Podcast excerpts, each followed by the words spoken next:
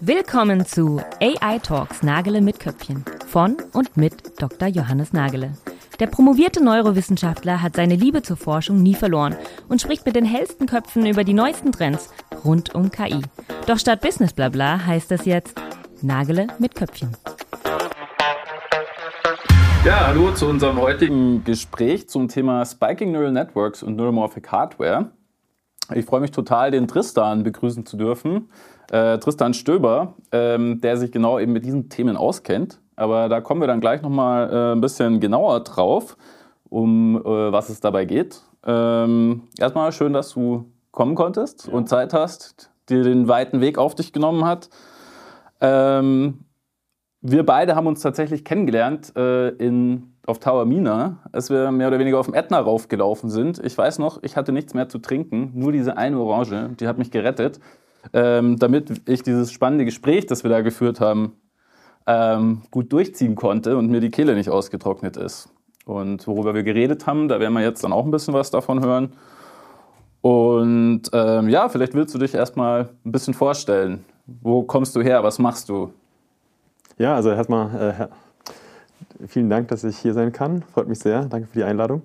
Ähm, wenn ich es kurz zusammenfassen äh, darf, woran ich arbeite, dann würde ich sagen, zumindest die, meine große Vision, die Perspektive hinter meiner Arbeit ist, dass ich gerne verstehen möchte, wie das Gehirn ein inneres Modell der Welt baut.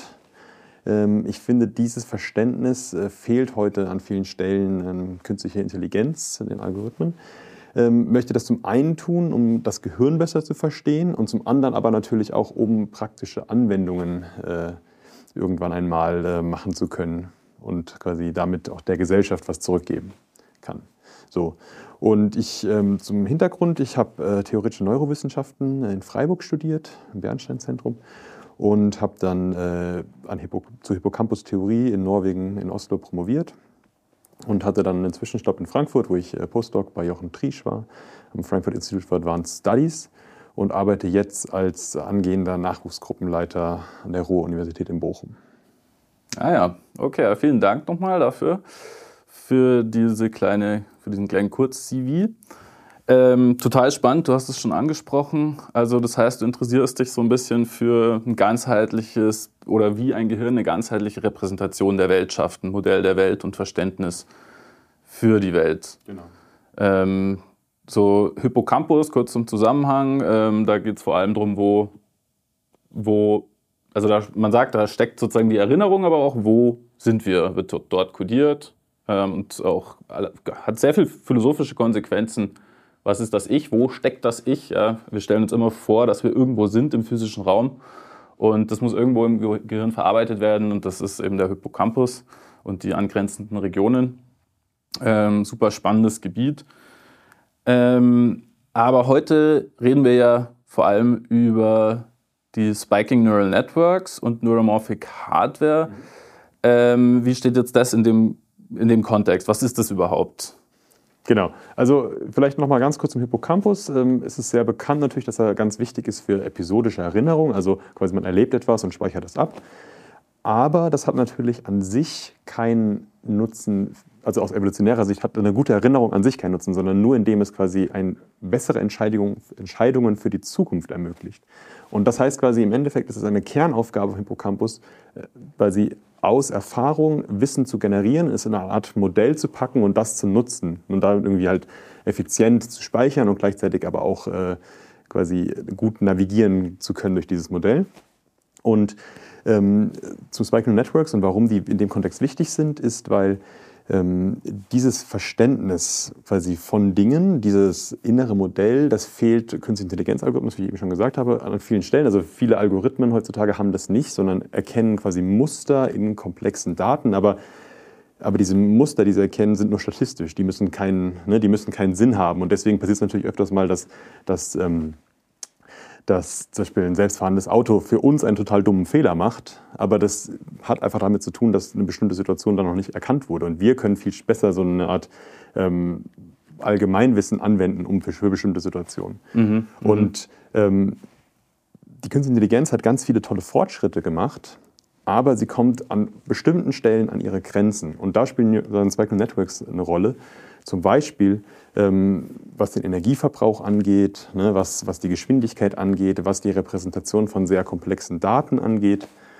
Und deswegen, glaube ich, fließt das zusammen. Also zum einen halt diese guten Modelle zu lernen und gleichzeitig aber auch eine Substrat zu haben, wo man das machen kann. Ne? Und da sehe ich die, eine der Möglichkeiten, wo man Bike Networks gut einsetzen kann in Zukunft. Da fällt mir noch was ein, vielleicht um das nochmal ein bisschen zu ähm, visualisieren mit den Grenzen der KI, der klassischen KI mit ähm, sogenannten Artificial Neural Networks, also ANNs im Vergleich zu Spiking Neural Networks, SNNs.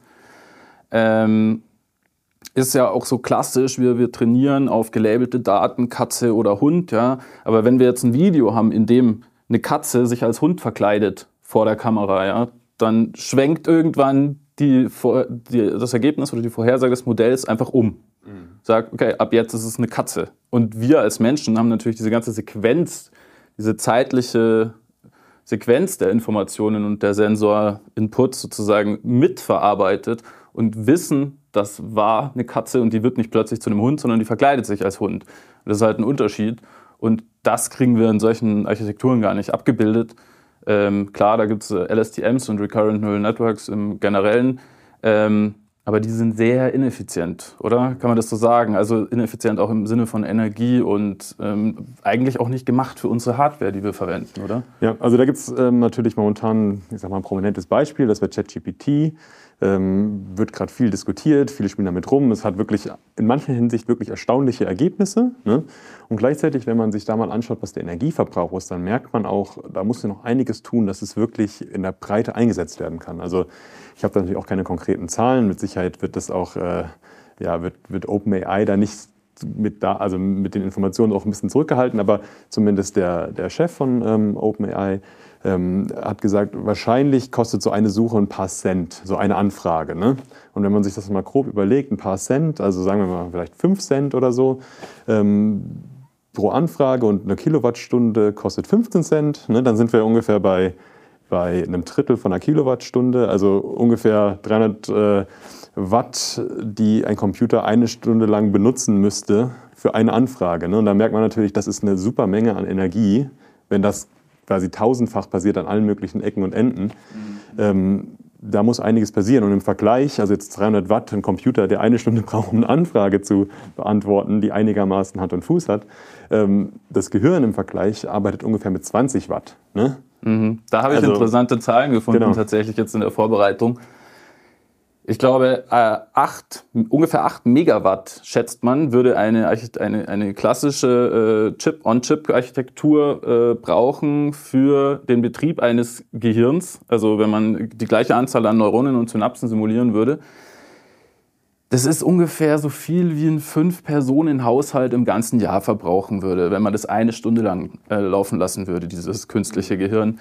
Und das ist natürlich extrem viel im Vergleich zu diesen 20 Watt, die du erwähnt hast. Das ist äh, wie wenn man eine Mini-Lampe eine Stunde lang laufen äh, lassen würde.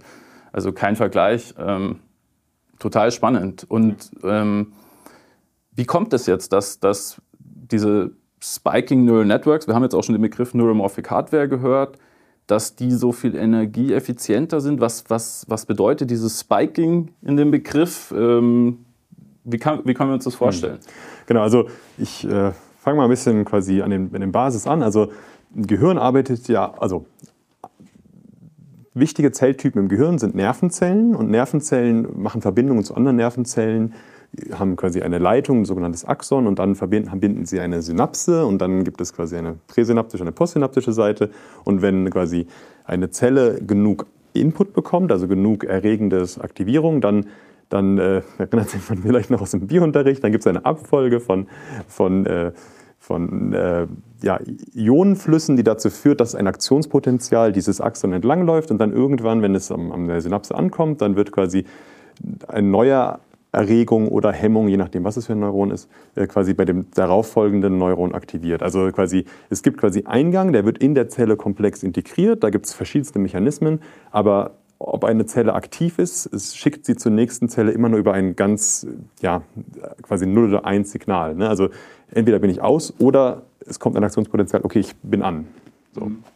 Und ähm, das ist natürlich ein grundsätzlicher Unterschied zu der Art, wie man, wie man heutzutage zum Beispiel Deep Learning-Algorithmen berechnet. Also da hat man quasi äh, verschiedene Zellen immer in, in Layers organisiert und für jeden Zeitschritt würde man quasi die Aktivität aller Zellen berechnen und würde dann immer sagen, okay, ähm, ne, 0,01 Sekunden weiter, jetzt quasi oder, oder ein Layer weiter, je nachdem, ob man von rekurrenten äh, Netzwerken denkt, wo man in der Zeit agiert oder ob man quasi in, in quasi nur Feed-Forward-Netzarchitekturen hat, wo man äh, quasi dann für Layer für Layer berechnet. Ähm, da hat man immer quasi für jeden Zeitschritt berechnet man die Rate einer Zelle. Ne? Mhm. Und das heißt quasi, ob, eine, ob eine, eine, äh, quasi eine Nervenzelle an oder nicht an ist, spielt keine Rolle, sondern es ist für alle werden immer gleich berechnet. Und das ist natürlich für ein großes Netzwerk, was verschiedenste Informationen behält, äh, viel Energieaufwand, auch also anhand quasi des, des, was man berechnet. So, und neuromorphe Hardware ist quasi, muss man sich so vorstellen, ähm, das ist wie das neuronale Netzwerk schon im Chip eingebaut. Also man hat anstatt, dass man klassisch quasi eine Recheneinheit hat und dann einen Arbeitsspeicher, ne, die miteinander interagieren, ähm, hat man quasi ganz viele kleine Mini-Rechner, die sehr einfache Aufgaben machen. Zum Beispiel einfach nur zu sehen, okay, habe ich jetzt genug Eingang gehabt, genug Input, werde ich aktiv ne? ähm, und schicken dann quasi dieses Signal weiter an die nächste Zelle und dann hat man ganz, ganz, ganz viele Rechen-Units ne? und die quasi ähm, kommunizieren über ihre Verbindungen und dann muss man aber jetzt quasi eine Art des Programms sich anders vorstellen. Also bei einer klassischen Architektur hat man quasi den Arbeitsspeicher und der kriegt quasi Daten und der kriegt Instruktionen, unsere Programme. Ähm, und bei neuromorpher Hardware ist es aber anders, weil da sind die Daten, die Aktivierungen der Zellen und das Programm ist quasi die Art der Verschaltung und wie stark sie andere Zellen erregen. Und das ist natürlich eine der Herausforderungen, ist quasi zu verstehen, wie man solche Netzwerke von Nervenzellen auf dem Chip äh, koordinieren kann, damit sie was Vernünftiges machen. Das heißt, wenn ich dich richtig verstehe, sind Neuromorphic Hardware-Chips quasi der Versuch, biologische neuronale Netzwerke auf einem Chip sozusagen abzubilden und zu, na, nachzubilden. Ja. Und du hattest das Wort integrieren benutzt für, für die tatsächlichen echten Gehirnzellen, die Neuronen. Ähm, da würde ich vielleicht nochmal so als Bild auch mit dazugeben. Man kann sich das so vorstellen, es werden von verschiedenen Inputzeiten, also von verschiedenen anderen Zellen. Man kennt diese Bilder, die meistens so aussehen wie in so einem Weltall oder so, was, was überhaupt nicht der Realität entspricht, ähm, wo dann irgendwo so vereinzelte, vernetzte, komische Neurone ähm, durch so ein All schwirren oder so. In Wirklichkeit ist das total dicht gepackt. Ähm, Habe ich auch schöne Bilder davon gesehen.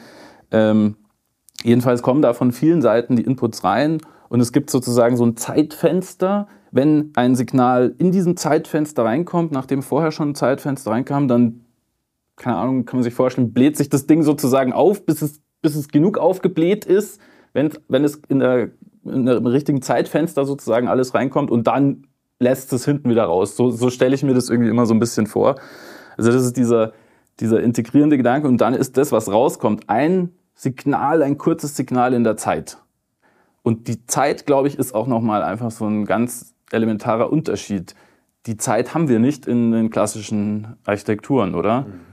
Da haben wir Matrizen, die wir multiplizieren, wie du schon gesagt hast, von Layer zu Layer, ähm, Iterationsschritte, wenn man so will. Aber wir haben eigentlich keine Zeit, oder? Also in klassischen Feed-Forward-Netzen hat man keine Zeit, aber natürlich in rekurrenten Netzen, wo man dann Backpropagation through Time macht, um sie zu trainieren, hätte man sowas wie Zeit, ne, hat man Zeitschritte. Aber stimmt, also ähm, wenn man jetzt zum Beispiel denkt, wir ein Beispiel nochmal aufgreifen, wenn du sagst quasi, eine Katze wird verkleidet als Hund und man hat quasi sieht diesen Prozess. Ne? Wenn man jetzt nur eine Feed-Forward-Architektur hätte, so ein klassisches Bilderkennungsprogramm, da würdest du quasi ganz verschiedene Bilder haben und jedes Bild würde dann jeweils in die Architektur einfließen und am Ende würde sagen Katze oder Hund. Ne? Wahrscheinlich würde dann quasi anfangen am Katze, am Ende wird es Hund erkennen und dazwischen wird sich unsicher, mehr und mehr unsicher und irgendwann weiß es nicht mehr so richtig aber das kann nicht über die Zeit integrieren. Das können dann rekurrente Netze ähm, oder eben Spiking Networks, die quasi per Definition diese Zeitkomponente haben, weil die Spikes fließen und dann gibt es natürlich verschiedene ähm, Delays, ne? also äh, ja, Zeiträume, die es braucht, um quasi eine Zelle zur nächsten aktiviert zu werden. Ja, kann man sich ja ganz einfach vorstellen, correct me if I'm wrong, wenn die Abstände zwischen diesen Elementen höher, größer sind, dann braucht das Signal auch einen Ticken länger, um da anzukommen. Und allein deswegen hat man schon unterschiedliche Timings sozusagen zwischen, wie die Signale sich von Node zu Node ausbreiten. Genau. Ja. Ähm, was ich noch an der Stelle sagen möchte, also Spiking Networks ist jetzt und, und, und neuromorphe Hardware ist jetzt das ist nicht alles, was in den letzten Jahren entwickelt wurde. Das gibt es natürlich schon länger, schon deutlich länger. Ähm, was das Besondere jetzt in der Zeit ist, ist, dass es natürlich dass es gibt mehr und mehr Möglichkeiten, das auch in der Praxis einzusetzen. Also zum einen ähm, gibt es mittlerweile große Chipfirmen, Intel, IBM, die wirklich äh, schwere Programme aufgelegt haben, diese, diese Architektur zu bauen, ähm, Software-Interfaces zu bauen, dass man auch auf die zugreifen kann und dass man das alles quasi skalieren kann. Und auf der anderen Seite gibt es ähm, bessere Algorithmen, solche Netzwerke zu trainieren, was Sinnvolles zu machen. Mhm. Also ähm, das war, glaube ich, in der Vergangenheit so ein bisschen das genau. Bottleneck, dass es sehr schwierig war, das unter Kontrolle zu bringen, genau. was da passiert. Gell? Genau, es gibt natürlich, ich sag mal, sehr schlichte Ansätze, zum Beispiel ähm, Reservoir Computing. Also man hat ein Netzwerk, das, die, da gibt es dann irgendwelche komplexe Dynamik in einem, in einem Netzwerk und man, man mappt quasi Input auf diese komplexe Dynamik und mappt dann wieder aus, Output raus, ohne dass man das Netzwerk groß trainieren muss. Das ist quasi, ich sag mal, ein, ein klassischer Ansatz, den man auch schon früher gut machen konnte. Aber ähm, es gibt alternativ zum Beispiel mittlerweile die Möglichkeit, die Idee von Backpropagation, also die uns weit gebracht hat in den, in den klassischen neuronalen Architekturen mit ratenbasierten Nervenzellen. Also dass man quasi, man hat einen Eingang, ne, also man sagt zum Beispiel jetzt ein Bild von einer Katze oder einem Hund, ähm, konvertiert das in ein Spike-Signal, was, was ähm, dann das Spike Network quasi lesen kann. Also kann man sich relativ schlicht vorstellen. Also man hat einfach zum Beispiel ein, Uni, ein, ein, ja, ein einzigartiges Spike-Muster für ein bestimmtes Tier. Und dann hat man einen Output, ähm, wo man einfach dann quasi sagen würde, okay, entweder das ist das eine oder das andere. So, und dann ist jetzt die Frage quasi so klassisch im klassischen Lernen, also ne, ähm, Supervised Learning, also überwachtes Lernen, muss man halt die Gewichte in diesem Netzwerk gut anpassen können. Und ähm, Backpropag also Backpropagation, das Klassische ist, dass man halt quasi einen Gradienten ausrechnen kann. Und das geht normalerweise relativ gut, wenn man Neurone hatte, die, die sich äh, relativ vorhersagbar verhalten. Ne? Zum Beispiel halt so ein klassisch, äh, klassisches, normale Architektur hat man ja ReLU, also du hast entweder quasi kein Input oder die Feuerrate, die steigt ja quasi linear an. Dann kann man das gut, also kann man gut ähm, durch das Netzwerk den Gradienten an jeder Stelle berechnen und kann dann relativ gut äh, anhand des Fehlers das Netzwerk so umwandeln, dass es ähm, dass es das Richtige klassifiziert. Das ist das, was die ganze genau. Zeit passiert, wenn man GPT genau. trainiert oder irgendwas anderes. Genau, also das ist der klassische Trainingsalgorithmus für, für ähm, ratenbasierte neuronale Netze. Und jetzt bei, bei äh, Spike Networks hat man natürlich das Problem, dass diese Spike-Aktivierung ist eine sehr starke Nichtlinearität die man nicht gut differenzieren, also die man, ne, entweder ist die, ist die Steigung quasi null und dann hat man keinen Gradienten, dann kann der Fehler nicht gut äh, durchs Netzwerk fließen, oder man hat quasi äh, einen ganz starken Anstieg und dann hat man unendlich äh, und das genau und das kann man quasi klassisch muss man sich was überlegen, wie man das macht und da gibt es ähm, zum Beispiel den, die Idee, dass man quasi diese Nichtlinearität ähm, leicht klettet durch eine Gaußschen, also es kommt gar nicht so sehr darauf an, wie diese Klettung ist, aber jedenfalls kann man dann ähm, Algorithmen nehmen wie Backpropagation Through Time, also dass man das Netzwerk dann über verschiedene Zeitschritte ähm, aufsplittet und dann kann man zum Beispiel das wieder trainieren. Mhm. So, und da, das ist ein Algorithmus, der, also dieses Surrogate Gradient äh, Descent, ähm, mit dem man zum Beispiel ähm, auch schon gezeigt hat, dass man wirklich praktische Aufgaben auf diesen Chips lösen kann. Also Bildklassifizierung oder es gibt mhm. äh, ähm, da schöne, also an der Stelle möchte ich gerne Friedemann Zenke erwähnen, der da sehr einflussreich war, ähm, der auch gezeigt hat, dass man zum Beispiel Tonprozessierung damit gut machen kann. Also äh, es gibt mittlerweile, also das als Beispiel kann man sagen, okay, es gibt die Algorithmen, es gibt bessere und bessere Hardware, um das auch bald wirklich in der Praxis einsetzen zu können. Mhm. So. Und in dem Zusammenhang äh, habe ich jetzt auch im, in den letzten Wochen, Monaten gesehen, jetzt ist ja wirklich auch von den Gründern des Deep Learnings von Jan LeCun, äh, Geoffrey Hinton und äh, Benjo und Co. und wie sie alle heißen, ähm, das ist ja auch eine richtige Forderung von denen. Und wenn es von denen schon gefordert wird, dass wir jetzt mehr auf diese Art denken und dass wir diese Art von KI betreiben, finde ich das schon bemerkenswert. Das ist sehr interessant. Ähm, da merkt man, da ist halt sozusagen die Anwendung immer ein Stück hinterher zwischen dem, wo eigentlich weiß es die Wissenschaft schon ein bisschen besser sozusagen. Ähm, aber da ist natürlich dann immer die Frage, was treibt diesen Wandel an? Und da würde ich dich gerne fragen, wo siehst du denn vor allem die Potenziale? Also vielleicht auch im, im, im Vergleich jetzt zum traditionellen, zur traditionellen KI, weil ich kann mir vorstellen, die traditionelle KI ist auch manchmal, hat die ihre Stärken sozusagen im Vergleich, aber ähm, wahrscheinlich in Richtung Energieverbrauch gibt es da wahrscheinlich ganz klare Anwendungsfälle, ja. wo man sich das gut vorstellen kann. Genau, also da gibt es auf jeden Fall verschiedene Antworten und natürlich kann man die, sieht man jetzt schon ganz offensichtliche Einsatzgebiete und natürlich gibt es viele Dinge, die dann noch kommen werden mit den Jahren, ne? also wo man vielleicht noch gar nicht dran denkt. Also nur so als, wir haben über Energieverbrauch gesprochen und da ist natürlich ein ganz, also neben äh, JetGPT, diesen großen Sprachmodellen, bei der der Verbrauch natürlich ein Problem ist, ähm, gibt es aber auch, ich sag mal, wenn ich jetzt zum Beispiel ans, an, an, selbstfahrende Autos denken würde. Also da ist es ja genau, äh, also selber als Fahrer von einem Elektroauto hat man den Verbrauch nochmal ganz anders im Blick, weil die Reichweite natürlich ein limitierender Faktor ist und der Ladevorgang ein limitierender Faktor ist. Und dann möchte man natürlich bei einem selbstfahrenden Auto, dass möglichst wenig Energie für diese ganze äh, Berechnung von, von quasi Informationsverarbeitung genutzt wird auf dem Auto und möglichst viel quasi fürs Fahren aufgewendet werden kann.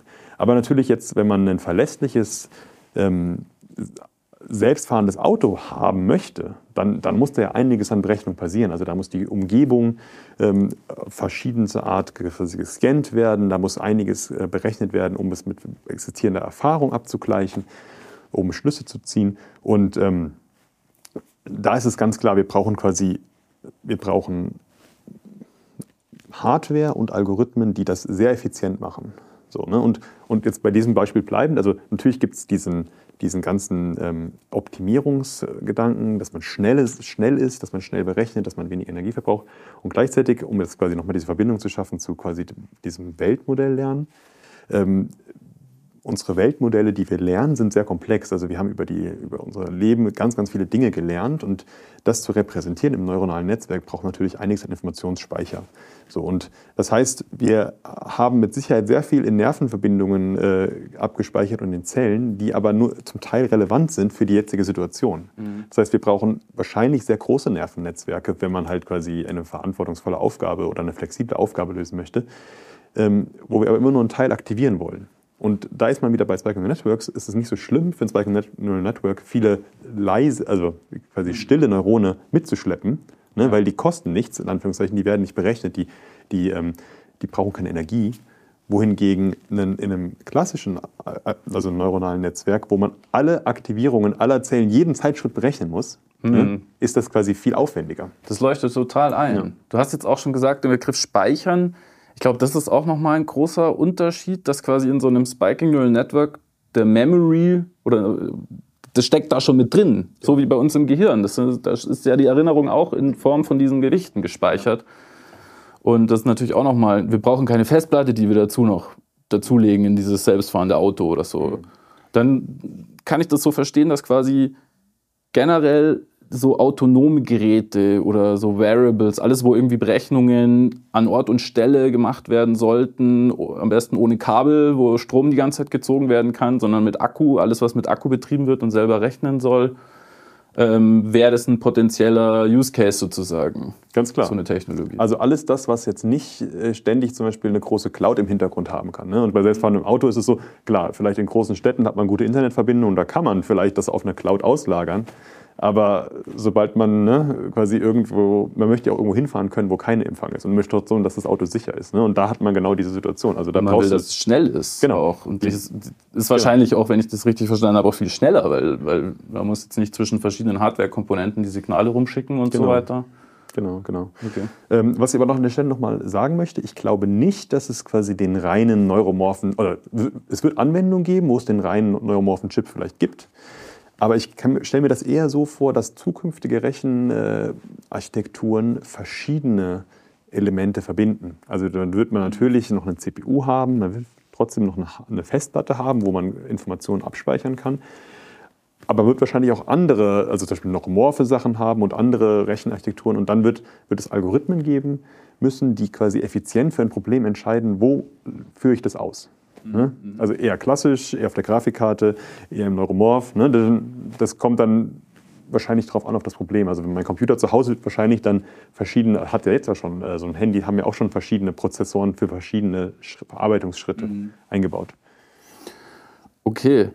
Ähm, ja, da ist dann auch irgendwie Quantencomputing, steht da noch so im Raum, gibt es schon lange, wird es durch die Medien gejagt und schon lange groß vielversprechende neue Architektur. In meinem Verständnis ist es halt erstens mal einfach noch nicht real und das hat, hat auf jeden Fall einen längeren Zeitraum. Mit Neuromorphic Computer sind wir schon viel, viel weiter. Ähm, und gleichzeitig braucht wahrscheinlich so ein Quantencomputer sehr stabile Bedingungen, möglicherweise auch viel Energie und so. Ähm, ich kenne mich da jetzt nicht sonderlich gut aus, aber ich stelle mir da eben auch vor, dass die sich super gut ergänzen können, diese Technologien. Also gerade gerade in, in mobilen Geräten, die im Handy, in sonstigen Variables, autonomen Robotern und so weiter, wo halt kein Quantencomputer drin sein kann. So. Ähm, auch die ganze Kühlung bei einem Quantencomputer kostet ja enorm viel Energie. Ja, das ist sehr spannend, was wir hier erfahren. Ähm, ähm, ich wollte mit dir auch noch mal kurz drüber reden, was wir sind jetzt eh schon so bei dem Thema Zukunft und Ausblick und so. Ähm, würde mich mal interessieren, wo siehst du denn dann so dieses ganze Feld, sagen wir mal, in zehn Jahren? Wir hören ja Leute, die schon träumen von der allgemeinen äh, künstlichen Intelligenz. Wir haben, das haben wir jetzt noch gar nicht erwähnt, aber es gibt auch äh, ChatGPT bereits, äh, nee, ChatGPT nicht, aber GPT gibt es auch schon in, in, Form von einem Spiking Neural Network, das wunderbar funktioniert, so wie ich das mhm. verstanden habe. Ähm, aber wo führt uns das alles so hin? Sagen wir mal in einem, in einem Horizont von zehn Jahren.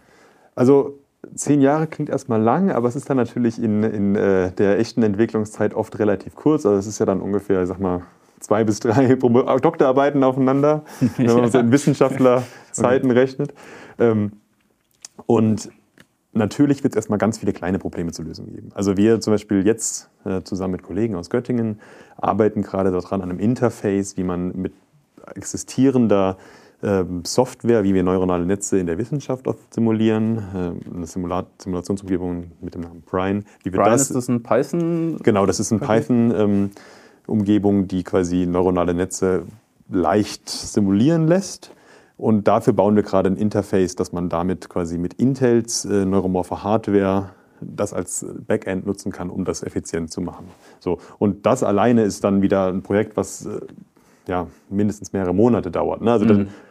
Das sind viele, viele kleine Schritte dazwischen und viele Schritte, die, die, das ist natürlich an vielen Stellen schon, die Technologie ist zwar bekannt und man weiß, dass es das gibt, aber man muss nachher alle Teile richtig zusammenfügen können ne? und das skalieren können. Und das, das wird dauern. Also ich ähm, kann mir gut vorstellen, dass man in zehn Jahren die neuromorphe Chips ähm, hat und dass man da auch Sensoren hat und Geräte hat, aber das wird auf jeden Fall noch ein paar Jahre dauern, bis die wirklich in die Masse mhm. erreichen. Also zum Beispiel, man kann sich da viele verschiedene Anwendungen ausdenken. Zum Beispiel, keine Ahnung, ich, ein Türsensor, der erkennt, ob jemand vorbeiläuft an der Tür oder ob er wirklich reinlaufen will in eine Tür. Ne, in, einem, in, einem, großen Kaufhaus und äh, natürlich will man Energie sparen und dann, ähm, also Heizungsenergie sparen. Ne? Und dann ist es natürlich sinnvoll, die Tür nur zu öffnen, wenn die Person wirklich rein möchte. So. Und da stelle ich mir so vor, da hat man vielleicht irgendwann einen kleinen Chip, der über der Tür hängt, der, hat eine, der läuft mit einer Batterie, die man hoffentlich nicht äh, allzu oft tauschen muss. Und dann gibt es ähm, viele spannende andere Entwicklungen. Zum Beispiel gibt es ähm, eventbasierte Sensoren. Also man muss sich das so vorstellen, man hat nicht eine Kamera, die jeden Zeitschritt ein Bild macht, sondern man hat im Endeffekt wie eine nachgebaute Retina, also quasi die erkennt, ob Bewegung passiert. Ne? Und diese Bewegung nur dann überhaupt ein Strom fließt, wenn es Bewegung gibt. Ah. So, und das ist mhm. dieser sensorische Input von so einer eventbasierten Kamera, ist ja dann auch Aktionspotenziale in der Zeit, die dann optimal direkt auch von einem neuromorphen Chip aufgenommen werden können. Ne, also die, diese beiden ergänzen sich ziemlich gut, dieses eventbasierte Sensing und quasi und ähm, neuromorphes Computing in Spectral Networks. Und ähm, ja, dass das dann quasi dass es solche Anwendungen gibt, die halt quasi dann einfach viele kleine Geräte viel schlauer machen. So, ne? in, in einem bezahlbaren Rahmen mit überschaubarem Energieverbrauch. So, da, da würde ich zumindest erstmal den Einsatz sehen von, von neuromorpher Hardware, also im, im Kleinen und um in großen Rechenzentren ähm, Berechnungen einfach günstiger zu machen. Also jetzt ChatGPT als Beispiel. Mhm, so. Was dann daraus aber folgt, ich meine, oft ist es so, wir sehen natürlich nur die Entwicklungen basierend auf den Problemen, die wir heute haben, aber natürlich ähm, mit technischen Erneuerungen kommen ganz neue Szenarien auf uns zu und dann wird man noch andere Anwendungen finden. Also das ist nur der Anfang. Und an der Stelle möchte ich auch sagen, neuromorphe Hardware ist nicht nur aus Sicht eines neuronalen Netzes spannend, sondern man kann diese Architektur auch nutzen, um ganz andere Probleme zu lösen, die erstmal nichts damit zu tun haben mit einem neuronalen Netz.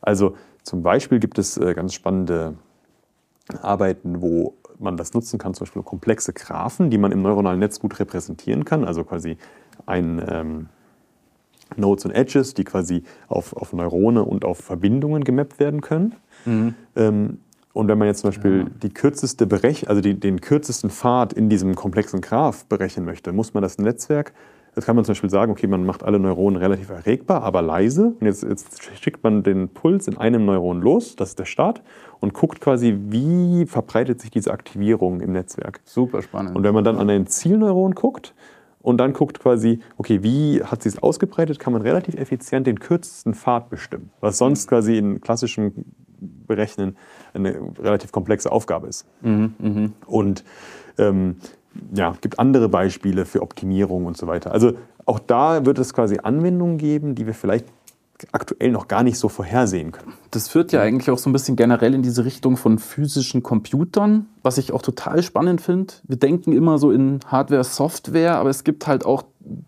ich meine, selbst ein Prisma äh, ist, ist eigentlich ein krasser Computer sozusagen, der krasse Sachen berechnet, der spaltet das, äh, den Laserstrahl in ein Spektrum auf und so weiter.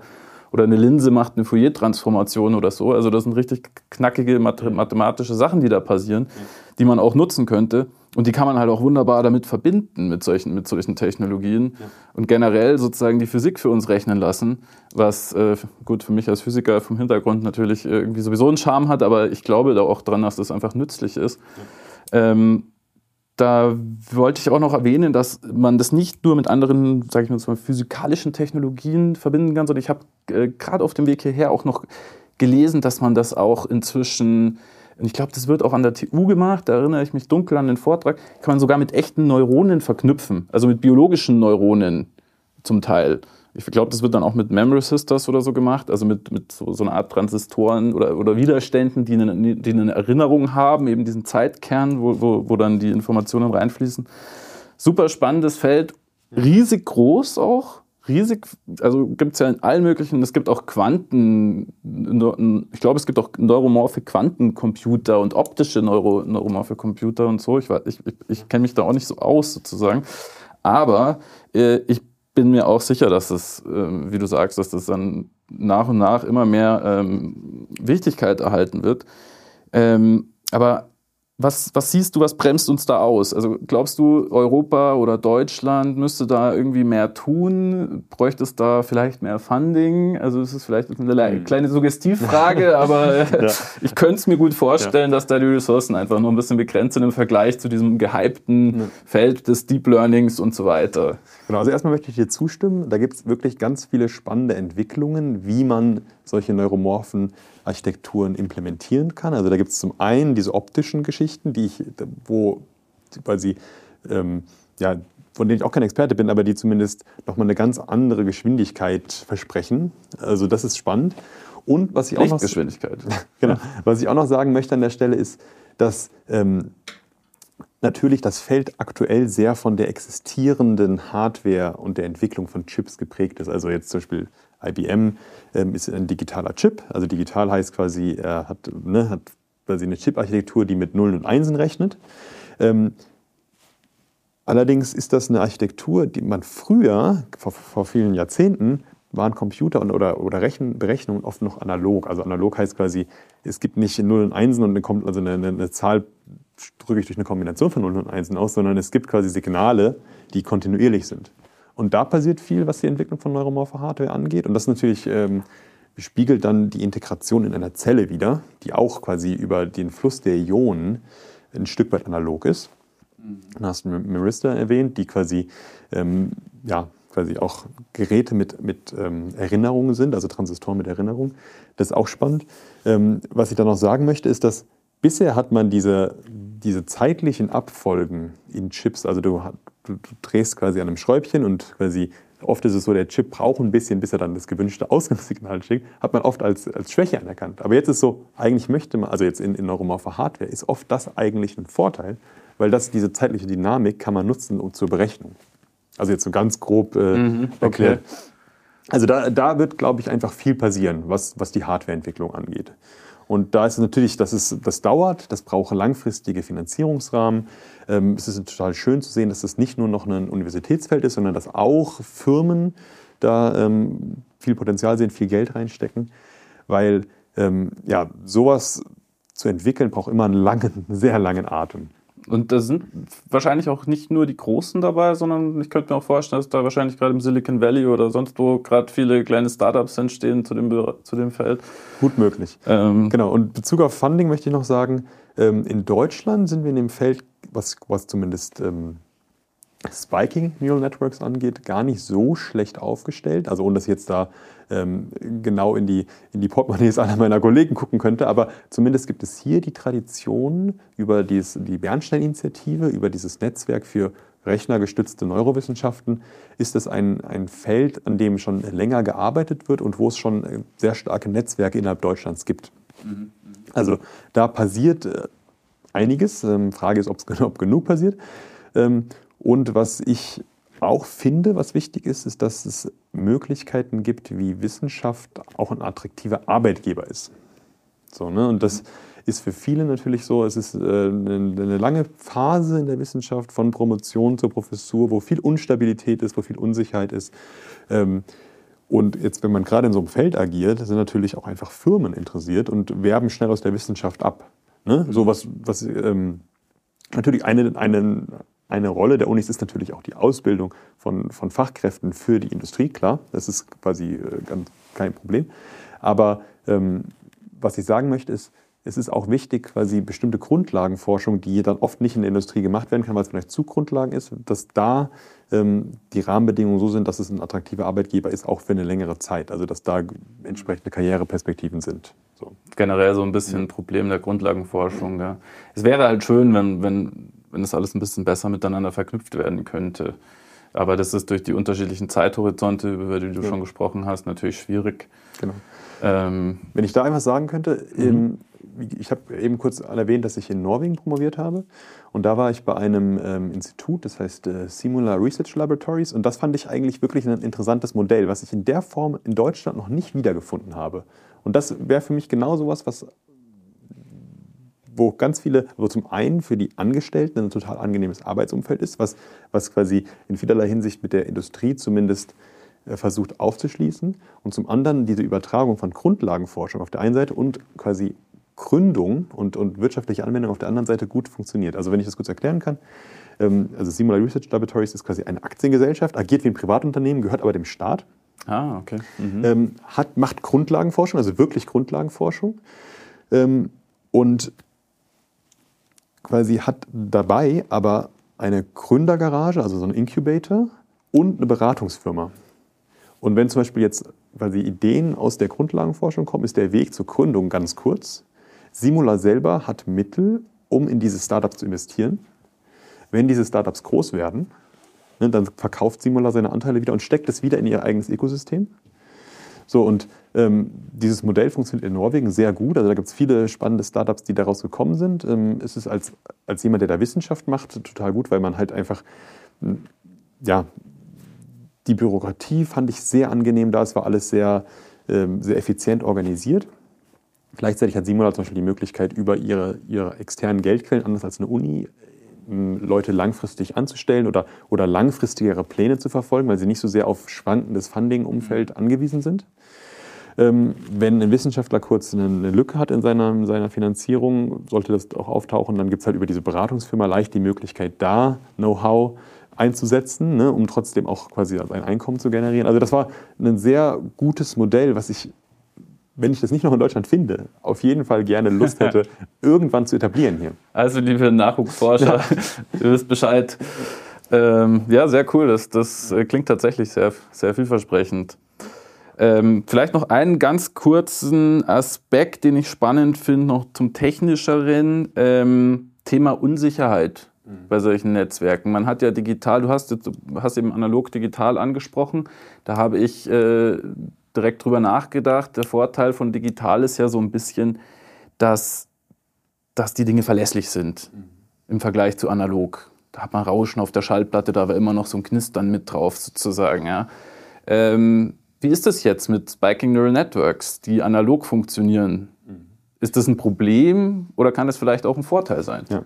Also da gibt es auch Erkenntnisse, Ansätze. Zum Beispiel gibt es äh, Rechenarchitekturen wie Brainscales. Das ist ähm, ein universitär getriebenes ähm, Forschungsprojekt aus Heidelberg, die auch eine, eine neuromorphe Plattform bauen, die eben mit ähm, analogen Einheiten funktioniert. Und da ist jede Einheit unterschiedlich. Also da weiß man nie genau, wie genau. Also man kennt die, das genaue Verhalten in einzelnen Recheneinheiten dann nicht genau. Mhm.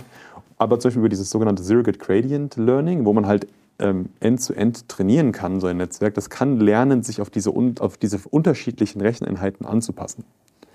Und damit quasi diese Unverlässlichkeiten ein Stück weit auszugleichen. Also es lernt sich selbst kennen im Prinzip. Genau, es lernt sich selbst kennen. Also das, das kriegt man darüber ein Stück weit in den Griff. Und auf der anderen Seite möchte ich natürlich sagen, dass die Art, wie wir heutzutage künstliche Intelligenzalgorithmen bauen, inhärent unzuverlässig ist. Ne, weil, weil diese statistischen Muster, die es lernt, ähm, wie gesagt, die, das findet halt ein Statist, also ein, ein komplexes Muster in, in, in, hochdimensionalen Daten, aber das ist oft uns nicht erschließbar, was es genau lernt und dann, wie robust es ist zu, zu neuen äh, Situationen. Ne? Also klassisches Beispiel, natürlich, wenn man ein Auto, äh, selbstfahrendes Auto ähm, trainiert mit ganz, ganz vielen Inputdaten, der große Vorteil ist, man kann natürlich über ganz viele Autos, Kameras mitlaufen lassen, kriegt ganz, ganz, ganz viele Situationen mit. Und ja. trotzdem wird es immer wieder Situationen geben, wo die Daten es nicht gut darauf trainiert wurde oder wo es im Endeffekt nicht ganz verstanden hat, was passiert. Also, keine Ahnung, ein klassisches Beispiel. Ähm, man sieht einen Ball rollen ne, vom, vom, vom Vorgarten quasi runter auf den Bürgersteig und dann erkennt vielleicht das Auto, ah, da kommt ein Ball, da muss ich irgendwie aufpassen. Aber dann plötzlich ist er hinterm Auto und dann wird das Auto denken, ah, der Ball ist weg. Ne, weil es diese zeitliche Integration vielleicht nicht hinkriegt. So, für uns wäre klar, okay, da rollt ein Ball, also der rollt runter und wir haben ein internes physikalisches Modell der Welt. Er rollt weiter, er rollt weiter, er rollt auf die Straße und dann können wir noch einen Schritt weiter denken und sagen, okay, wenn ein Ball irgendwo runterrollt, dann ist die Wahrscheinlichkeit, dass ein Kind hinterher rennt, ne, mhm. auch nicht klein. So, und ähm, dieses, diesen Kontext zu verstehen, dieses komplexe, dieses komplexe Verständnis, das, ähm, das fehlt heutzutage. Das fehlt mit unserer, ich sag mal, wir haben zwar vielleicht, wir haben vielleicht Chips, die relativ, also die relativ verlässlich genau das tun, was wir ihnen sagen. Ne? Aber wir bewegen uns eh in einem Gebiet, wo Verlässlichkeit ähm, ein Problem ist, wo wir daran arbeiten müssen. Mhm. Ich glaube, das ganze Thema Explainable AI ist ja genau. super wichtig. Und Unsicherheit gehört da ja irgendwie auch dazu. Genau. Und du hast auch gerade den Begriff, wenn ich dich da nochmal kurz unterbrechen darf, du hast den Begriff Wahrscheinlichkeit benutzt. Ähm, aus meiner eigenen Promotionszeit kenne ich auch noch so den Gedanken, dass ja äh, Spiking Neural Networks oder dieses, dieses, diese Unsicherheit, die in so, einer, in so einem Algorithmus sozusagen drinsteckt, ähm, die hat man auch im Output. Das heißt, man hat Verteilungen im Output was ja selber einen Wert hat in ganz vielen Fällen. Du kannst ja immer noch den wahrscheinlichsten Wert auswählen, wenn du unbedingt einen Wert haben willst als Vorhersage. Aber du weißt auch was über die, über die Streuung in deiner Vorhersage. Wie sicher ist sich das, also um, um an diese Reliabilitätsgeschichte ja. nochmal anzuschließen? Und da, glaube ich, lohnt es sich wahrscheinlich auch aufs Gehirn zu schauen. Also ich meine, da ist es ähnlich. Das Gehirn arbeitet ja auch mit einem, ähm, mit einem äh, Substrat, was auch quasi durch verschiedene Faktoren beeinflusst wird. Ne? Und wir Menschen ähm, merken ja auch, wir sind nicht immer gleich gut. Also wenn wir schlecht geschlafen haben, dann sind wir vielleicht auch nicht, äh, sind wir vielleicht reagieren wir weniger stark auf irgendwelche Signale in der Umwelt, als wenn wir gut geschlafen haben und so. Und wichtig ist natürlich einfach da Algorithmen zu finden und Wege zu finden, wie man, wie man das gut einschätzen kann. So und ich ich sehe jetzt erstmal grundsätzlich nichts, was dagegen spricht, dass man das auch besser versteht und auch besser lernt und den Umgang lernt in Spike Networks. So. Ja, Stichwort, Stichwort schlecht geschlafen und Signale nicht richtig wahrnehmen. Ich kriege hier gerade das Signal, dass wir ein bisschen auf die Tube treten müssen, dass wir uns hier nicht äh, komplett verquatschen. Das ist einfach so ein spannendes Thema, da könnten wir, glaube ich, noch sehr, sehr lange reden. Ähm, ich, hab, ich hatte ein paar Fragen vorbereitet. Ähm, ganz kurze Antwort würde ich äh, erbitten. Ähm, einfach so ein bisschen noch als Abschluss von dem Ganzen. Und ähm, da fange ich einfach mal an. Ähm, unter anderem, was wird dein Lieblingsgadget in 2050 sein? Genau, 2050, äh, 27 Jahre, lange hin, äh, da kann viel passieren. Ähm, deswegen fällt mir das schwer, jetzt so konkret zu sagen, aber ich kann sagen, was ich mir wünschen würde. Ähm, ich weiß nicht, ob es realistisch ist, aber ähm, ich, glaub, ich hoffe daran, dass, dass man bis dahin viel mehr über, über die, ähm, im Endeffekt die Flexibilität und äh, die, die Eleganz natürlicher Lösungen verstanden hat. Also zum einen ist die Informationsverarbeitung, zum anderen ist, ist es auch äh, ja, Materialien zu haben, die flexibel und trotzdem stabil sind, die sich selbst regenerieren können. Und ich ich träume davon, dass man irgendwann in so ein kleines äh, Exoskelett steigen kann und im Meer schwimmen kann und, und dann äh, natürlich atmen kann und trotzdem kann man irgendwie eine ganz neue Dimension der Erde erkunden. Und das gibt es mittlerweile sogar schon mehr und mehr. Genau, ähm, dass man zum Beispiel mit Wahlen kommunizieren kann. Da gibt es erste Studien, die also diese Large Language Modelle auf die, auf die äh, Töne von Wahlen anwenden und dann versuchen zu verstehen, was die eigentlich sagen. Ne? Und wenn man das übersetzen könnte, das, das fände ich total spannend. Prompt. Schauen wir mal, was rauskommt. Okay, cool. Ähm, und was meinst du? Wird KI die Welt übernehmen? Also äh, ich bin chronischer Optimist. Und ähm, natürlich ist Intelligenz verändert die Welt äh, massiv. Wir merken das ja, wir als Menschen formen diese Welt im nie bekannten Ausmaß vorher. Ähm, dass das jetzt quasi zum Nachteil des Menschen wird, da bin ich, also das meine ich mit Optimismus, das weiß ich nicht, aber ich glaube, die Menschheit hat an vielen Stellen in ihrer Geschichte bisher gezeigt, dass sie, dass sie sehr wert, sehr, sehr äh, power, quasi sehr starke Werkzeuge entwickeln kann. Also, wenn, keine Ahnung, hätte wahrscheinlich vor 100 Jahren sagen können, wird äh, die Erfindung des Dynamits die Menschheit zugrunde richten. Ne?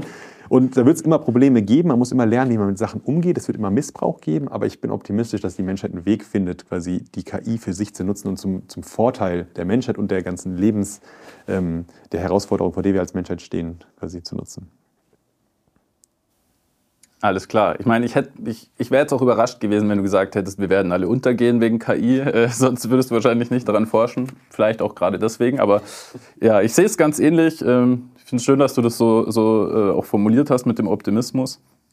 Ähm, noch eine Frage, die ich spannend finde, ist, ähm, wenn ich jetzt dein, dein Gehirn mit dieser neuromorphen Hardware sozusagen nehmen würde und alle Neuronen, alle kleinen Units und Synapsen, alle Ionen und so weiter, wenn ich das alles ganzes Ding kopieren würde, wärst es dann du? Genau, das finde ich eine total spannende Frage, die man, glaube ich, nicht so leicht in ein paar Sätzen beantworten könnte. Ähm, man stellt sich das schon so vor. Ich meine, keine Ahnung, ich habe einen Onkel gehabt, den ich sehr geschätzt habe, mit dem ich viel diskutiert habe, den ich hauptsächlich online getroffen habe, weil er in Kalifornien gelebt hat. Wenn jetzt quasi sein Gehirn in der Cloud wäre ne, und ich könnte weiter mit ihm interagieren bisher, und äh, wenn ich das natürlich für mich total bereichern, könnte weiter von seinem Erfahrungsschatz leben und ich weiß nicht, ob ich es dann als ihn empfinden würde, aber jedenfalls würde es ihm sehr nahe kommen. Das fände ich sehr wertvoll. Aber gleichzeitig stelle ich mir vor, wenn man jetzt das kopieren kann, das Gehirn, dann kann man es ja auch mehrmals kopieren. Und wenn sich jetzt quasi mehrere Ichs treffen, ne, hm. dann würden sie automatisch sich selber erkennen und den anderen erkennen. Auch wenn er ihnen vielleicht extrem ähnlich, auffällig ähnlich erscheinen würde, würde man ihn trotzdem als jemand anderen erkennen. Ne, und deswegen äh, ist es schwierig zu sagen, ist es wirklich, bin das wirklich ich? Ne? Mhm. Oder ist es quasi eine Kopie von mir, die dann ja auch in meiner Interaktion dann auch wieder Unterschiede hat, weil der, ne, man kann ja nicht, soll man das, also das wird ja dann automatisch eine Veränderung führen, in, in wie sich diese Netze entwickeln. Aber diese, aber diese Kopien würden einen Embodied äh, Turing-Test bestehen im, im, Zweifelsfall, oder? Also, Hoffe ich mal. Also die Frage ist auch so ein bisschen in die Richtung gegangen, äh, es ist ja dann etwas Statisches, das man kopiert, man hat die Ströme nicht. Mhm und wir haben ja irgendwelche Ruheströme auch so ein bisschen im Gehirn. Und vielleicht, also ich weiß es nicht, ja? vielleicht wenn man so ein Gehirn kopiert, ist das dann einfach nur eine leblose Masse, wenn man nicht entsprechende Anregungen genau. gleich mitgegeben hat, sozusagen in dem Moment. Okay, cool. Ähm, ja, dann hast du so ein bisschen hier das Format kennengelernt und ähm, Vielleicht noch abschließend, hast du irgendwelche Wünsche? Würdest du dir hier irgendeinen speziellen Gast wünschen oder ein Thema, das du äh, uns mitgeben möchtest? Also ich muss sagen, ich finde es selber als Wissenschaftler, der Lust hat, ähm, eine Firma zu gründen, früher oder später, irgendwie quasi, dass die Erkenntnisse in die reale Welt fließen. Ähm, fände ich total spannend, mit jemandem mal zu sprechen, der sowas gemacht hat. Also jemand, der als Wissenschaftler gestartet hat, irgendwas entwickelt hat und sich gefragt hat, okay, wie kann man das umwandeln, so in ein Produkt. Das fände ich, fänd ich spannend mal zu hören. Also ein Gründer aus der Wissenschaft, genau. auch in dem, in dem Feld. Ja. Cool. Werde ich werden wir versuchen umzusetzen. Ähm, werde ich dich auf jeden Fall im Loop halten. Und dann ja, möchte ich mich nochmal herzlich bei dir bedanken. Super spannendes Gespräch. Ich hoffe, wir haben nicht allzu lange gebraucht und äh, dass es für die Zuhörer auch ein oder Zuhörerinnen auch ein äh, schönes Event war. Ja, herzlichen Dank. Ciao, ciao. ciao.